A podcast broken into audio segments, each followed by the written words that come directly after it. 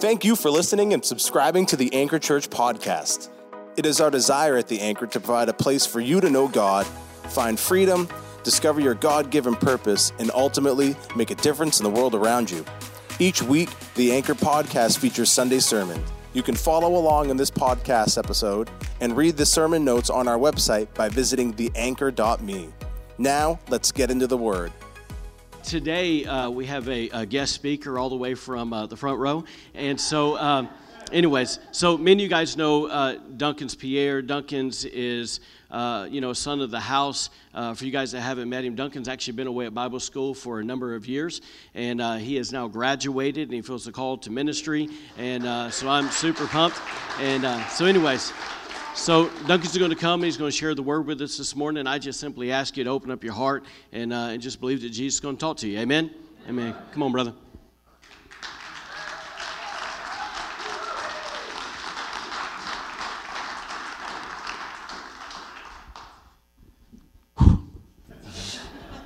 Good morning, church. Um, I just want to say thank you, Pastor. Love you guys here at the church. Um, I'm super honored for an opportunity to share the word this morning. Um, yeah, just been back from Bible college. Feel the call of God in my life to preach, and um, I'm just grateful that God would use me to do this. So uh, pray with me. Um, Lord, we just thank you for this morning. We thank you for your presence here.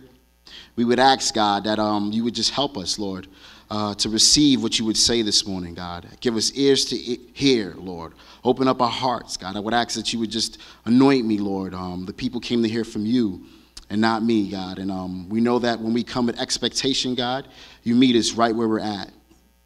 So we thank you for that and we praise you for it. In Jesus' name, amen. amen. So, uh, some of you guys know a little bit about me, um, but I'm just going to share briefly. I grew up in Brooklyn, New York. Um, grew up 1985, late 80s, early 90s. Brooklyn was uh, not too much of a nice place, very rough place to live. But my home was an awesome, awesome place. Oftentimes, you guys hear me share about my mom who loved the Lord. She came from Haiti, a very spirited woman, uh, very salt of the earth woman, loved God. So she did her best to try to instill godly principles in our home and godly principles into me. So when she took us to church, you know, I would learn about the Bible and all the Bible stories. She would tell me about her experience in Haiti. So there was always a, a, supernatural sense to what was happening in my life and everything all around me. So when I learned about in the Bible, I learned about angels and demons and uh, manna falling from heaven and giants, David and Goliath. Uh, when I learned about David's mighty men and even uh, talking donkeys, like you know, as a kid, it's easy to believe these things. But even as I grew older, um, the th- things about the supernatural seemed so real to me and vivid, especially because of what I was experiencing in the world around me. So when we'd go to church, my mom would uh, sing all these songs. You know, we would talk about there's power in the blood of Jesus and come to the water, come to the well.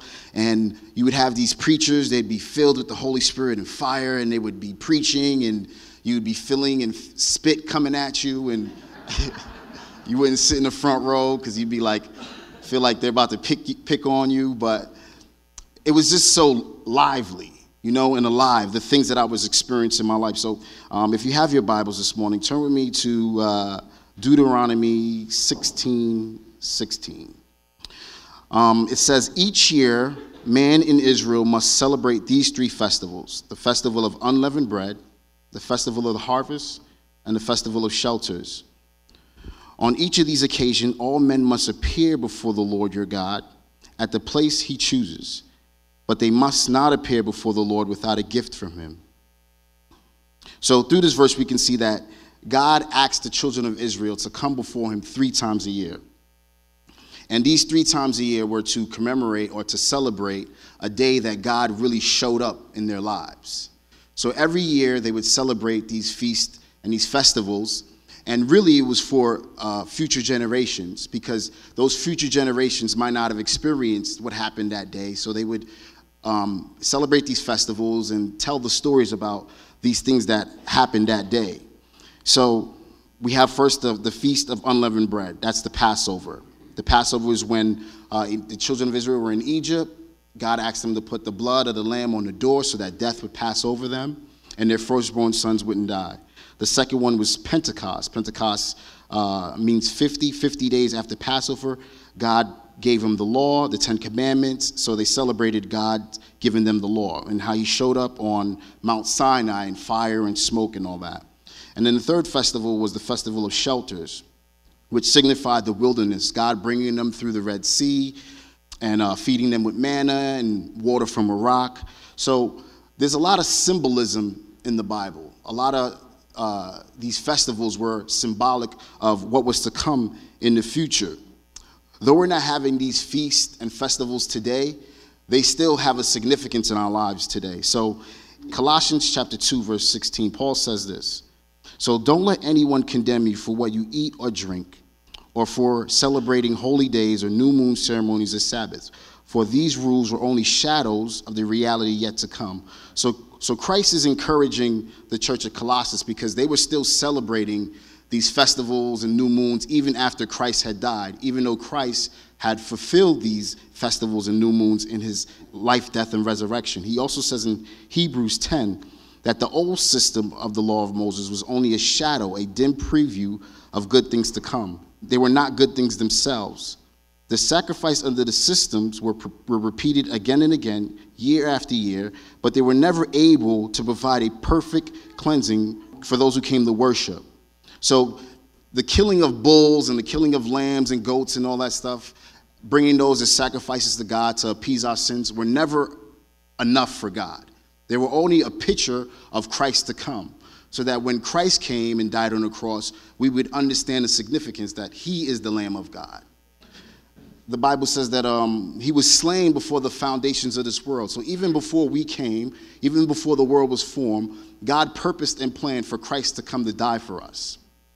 So the first, um, the first festival, the Passover, is represented by the blood. And the second one was represented in the wilderness by the water. And the third one is Pentecost, which is represented by fire. So I'm going to talk about these three for the next few minutes. I'm going to start with the blood first. In Matthew 26, 28, Christ came and um, he's having the Last Supper with his disciples during the Passover. He takes the cup and he says, For this is my blood of the new covenant, which was shed for the remissions of sin. And this is why we have communion, and this is why we, we take the bread, and it represents Christ's broken body, and this is why we, we drink the you know, little cup here, and it represents Christ's blood. But still, those are just symbols. And we do these things so that we can remember what Christ has done for us. But I wanted to share with you guys today how the blood still has an effect in our lives today.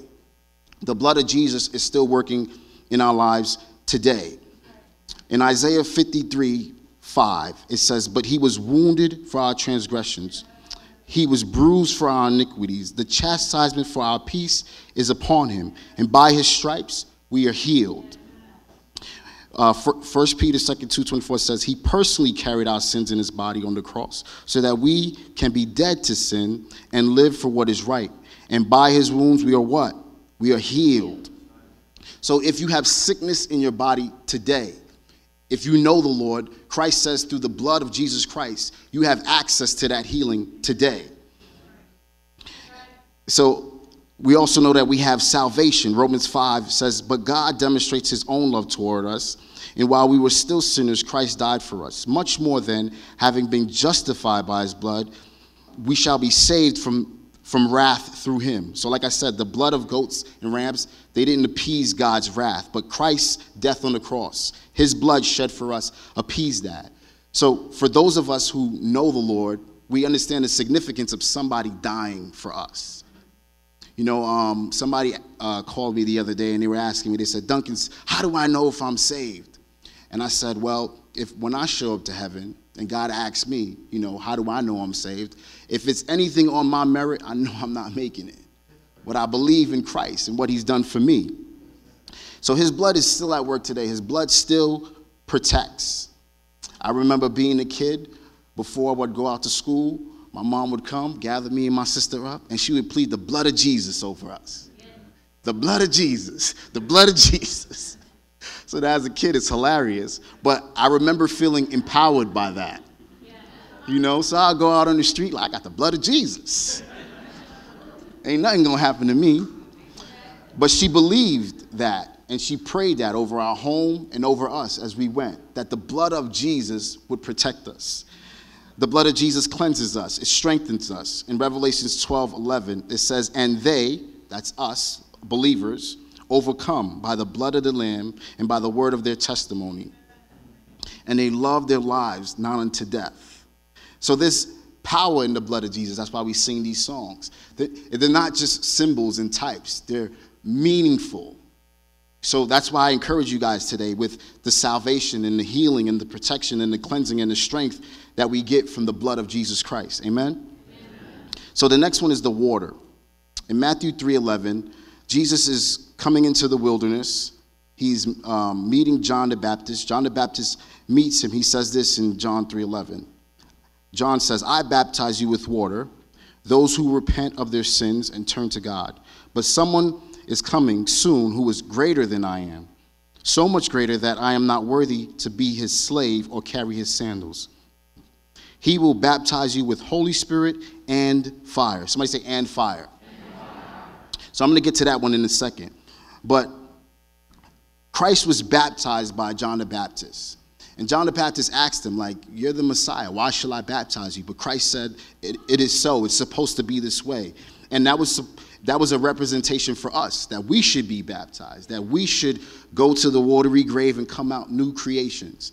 Now, we know that baptism doesn't save us, but it's a, it's a symbol to the world to show that we are born again. Christ says in um, John chapter 3, he says this to Nicodemus I assure you, no one can enter the kingdom of God without being born of water and the Spirit. So there's great significance in our baptism. It's not just water.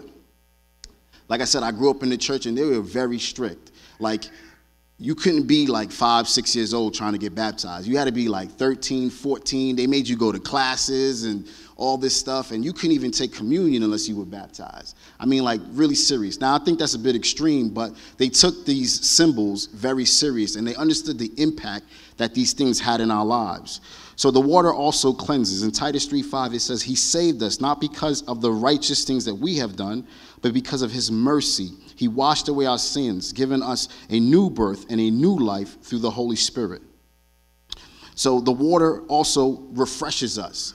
In John uh, in the book of John when Christ meets the woman at the well, uh, he talks and he tells her uh, about all these husbands that she had and all these things that she was desiring from the world and from these men that she could not find. And that he was the water, he was the thing that could fulfill her.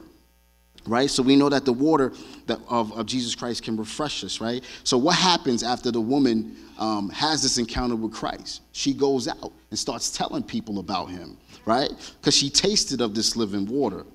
So now, this living water is not just for us, but it's to refresh other people. In John 6 35, he says, I am the bread of life. He who comes to me shall never hunger. He who believes in me shall never thirst. So, whatever you think you're lacking in your life, God can sustain you.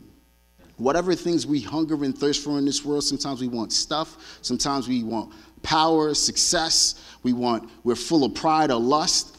We need God's living water to touch that, to quench the thirst, so we don't feel those voids in our lives. And He supplies that. Um, we don't have to turn to things in the world to satisfy our souls. The Lord, He can do these things. In John chapter 7, at the feast of um, the shelters, on this day, the great feast, Jesus stood and cried out, saying, If anyone thirsts, let him come to me and drink. He who believes in me, as the scripture says, out of his heart will flow rivers of living water. So that's us today.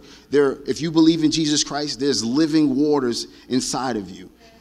So if there's something you need, if there's something you're hungry for and thirst for, Christ in you can fulfill that void. Like I said, these are symbols, but if we don't understand this, then we can't access these things. So we need access to this living water in our lives. And you have to ask yourself, are we experiencing today? Are we in a dry place? You know, are we in these, this sunken place? God's f- refreshment can revive us. So finally, um, there's the fire. So remember, I said Holy Spirit and fire. Somebody says, and fire. Because, you know, some people, depending on your doctrine and what you believe, they count these as one and the same. But I know, what does and mean? And. right. So, Holy Spirit and fire. So, but the Bible, God's fire symbolized so many things, not just the, the, the, the, Holy Spirit, but it represented a guide to Moses in the burning bush. It represented um, uh, refining. It represented uh, just a way to guide the people through the wilderness. He would show up as a pillar of fire in the night to guide his people. So in, in Psalm 66, 66 10, it says, For you, O God, have tested us. You have refined us as silver is refined. In Isaiah 48 10, it says, Behold, I have refined you, but not as silver. I have tested you in the furnace of affliction. So we see this time after time with the children of Israel.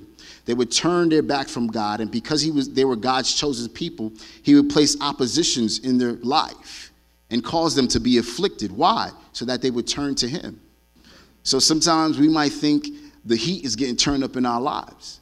And it just might be for God to draw us back to him. And I've definitely also in my life have felt that. Just the, the heat being turned up in my life. So he uses this fire to perfect us. The Bible also talks about just being perfected in the love of God. He wants us to draw closer and closer to him. So he'll turn the heat up in our lives to draw us closer to him. The fire also protects us, right? Uh, I, th- I, believe it was, it was Elijah. He called down fire from heaven on the prophets of Baal. So I don't suggest we do that. But sometimes we feel like that, right? Somebody's coming up against us. Even the disciples, they did this. Lord, should we call down fire? But they understood something, right? They was with Jesus and they know that they had the protection of God and that they could call down fire, right? So it's funny. Lastly, the fire of God empowers us. Jesus said this in Luke 24 49. Behold, I send the promise of my Father upon you, but tarry in the city of Jerusalem until you are endued with power from on high. So that power, um, that word endued means to put on. You know what I'm saying? To put on. And he told them to go and tarry in Jerusalem. In Acts 1 8, he says, But you will receive power. Somebody says, Power. power. When the Holy Spirit comes upon you, and you will be my witnesses telling people about me everywhere in Jerusalem, throughout Judea, in Samaria, and to the ends of the earth. So that word witnesses in the Greek is the word martus. That word martus is spelled M A R T Y S. And it looks like martyrs, but it says martus. But there's something that the people of God understood as witnesses of God, that they might have to give up their life for what they believed. And many of them did. And how, how, man, how else could you be a witness other than dying for Christ? In school, we learned about um, the martyrs, right? And it's amazing how, like, these people would come and the Romans would have them on their knees and they would tell them, all you got to do is deny Christ. That's it. Deny Christ, and we won't take your head off and take your land and sell it. And these people will go off of my head. You know, because we know uh, uh, who our faith is, who our trust in. It's not in this world, it's in Him. But you could imagine the witness that was to their neighbors, right? To their people around them. You would see your neighbor on his knees about to get his head cut off. They say, Deny Christ and we won't cut your head off. And they would take their head off. A witness that would be to the people around us, right? And, and it just makes me think, like, how did Christianity spread so fast? Because people were willing to die for their faith. So it, it, it stirs things in people. It got to be something to this. If this man or woman would lose their head and their property and, and, and be gone from their family, it got to be something to this. And God has put that in us, right? We all have that sense, that longing that something is missing. So if you could die to self, that means you got something other than what's in this world. Let's talk about Peter. Before Christ died, um, he told Peter that uh, you would deny me three times. Now, Peter was a thug. You know what I mean? He was he was one of Jesus' bodyguard, right? And what did he say? Not so, not me. Maybe these other guys, but not me. I'd never deny you, Christ.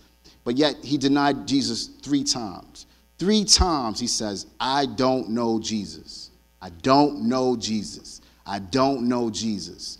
Now, I want you to imagine you guys doing that in your lives, saying, I don't know Jesus. Now, we might not say those words, but in the way that we live our lives, we say these things sometimes, right? That we don't know him. And that's why it's important that we need the fire of God to refine us. We need these things. We need to understand um, the power and the impact that these things have in our lives so that we don't have those moments. But we thank God for God's mercy because this same Peter, on the day of Pentecost, right? In Acts chapter 2, it says this When the day of Pentecost had fully come, they were all with one accord in one place. And suddenly there came a sound from heaven as a rushing wind, and it filled the whole house where they were sitting. Then they appeared to them divided tongues as of fire, and one sat upon each of them, and they were filled with the Holy Spirit and began to speak with other tongues as the Spirit gave them utterance. So on this day when Peter received the Holy Spirit, he had this fire in him. He had this renewed passion, right? That he was able to go out and preach this gospel. And the Bible says that 3,000 people came to God that day.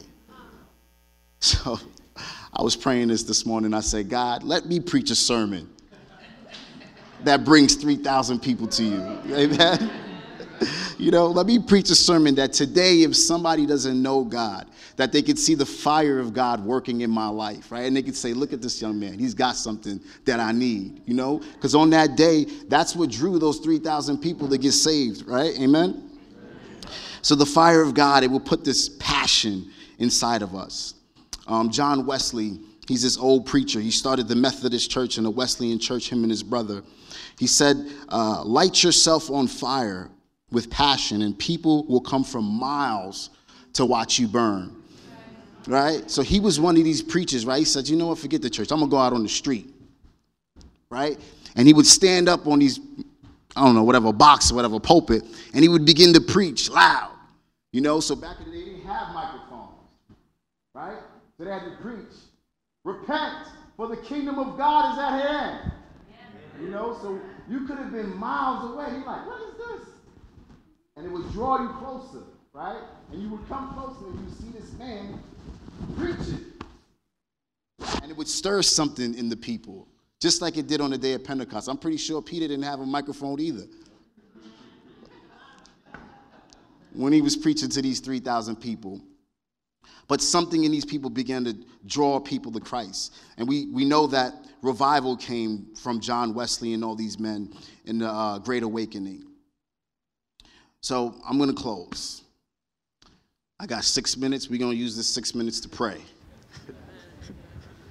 uh, so as he plays, I'm, I'm just going to ask everybody to just take a time to reflect on just what was spoken here today and understand just the symbolism and just the typology of just what we learned from the Old Testament and the stories. I know some of us might have grew up in church and some of us might not have, and we're just learning about these things today. But there are significant events that we've had in our lives with Jesus. I can still remember today, the day that I was saved. And I would ask that you guys would remember that day, to go back to that day where you first encountered Him and the power that comes from that. And if there's anybody in this room that has not had that day, today could be your day. Today could be the day that you enter in. His blood still works today. His blood still saves today. I mentioned healing earlier. If there is sickness in your body, we pray right now in the name of Jesus by your stripes we are healed. We have access to the power of God that can touch our body today. You came, you bore the stripes, God, for all affliction and disease. And we speak to that thing as a testimony of God today. Heal our bodies, God. Heal our minds, God. If there are things afflicting our mind, Lord, I would ask that the, the blood of Jesus just begin to touch our minds. And Father, we apply the blood of Jesus to the doors of our house, to the doors of our church. Father, we have loved ones out there who don't know you yet. And we plead the blood of Jesus over them. We believe, God, that the blood of Jesus can save them, even as we pray, God. Touch them, Lord. And Father, we thank you, Lord, that we have received living waters, that living waters lives inside of us, God. We can remember the day that we came out of the water and you began to speak to us and say, This is my child in whom I'm well pleased. And we thank you, Lord, that that living water can refresh those around us, God. We know that this world needs refreshing, Lord. Let us bring that life to them. Let us bring that living water to them. Let us encounter you today, God, in a fresh way. That we could leave this place, God, and, and begin to testify of your goodness, Lord. You're good. You're good, Lord. You're good, Lord.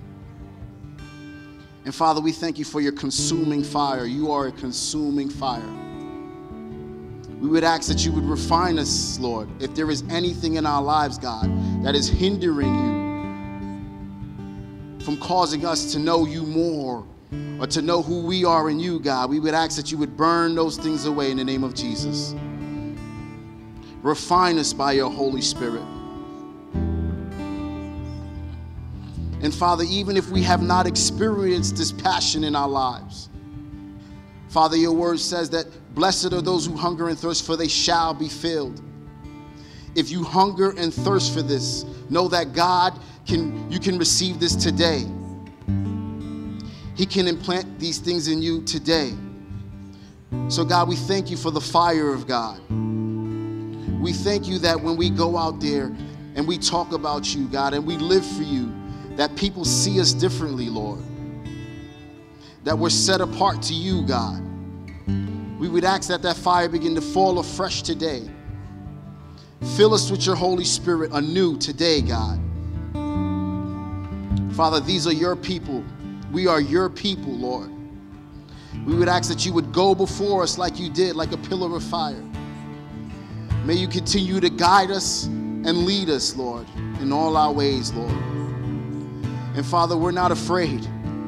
If you got to use that fire to draw us closer to you, turn the temperature up, Lord. Turn it up. Father, we love you, Lord. We love you, Lord. We love you, Lord.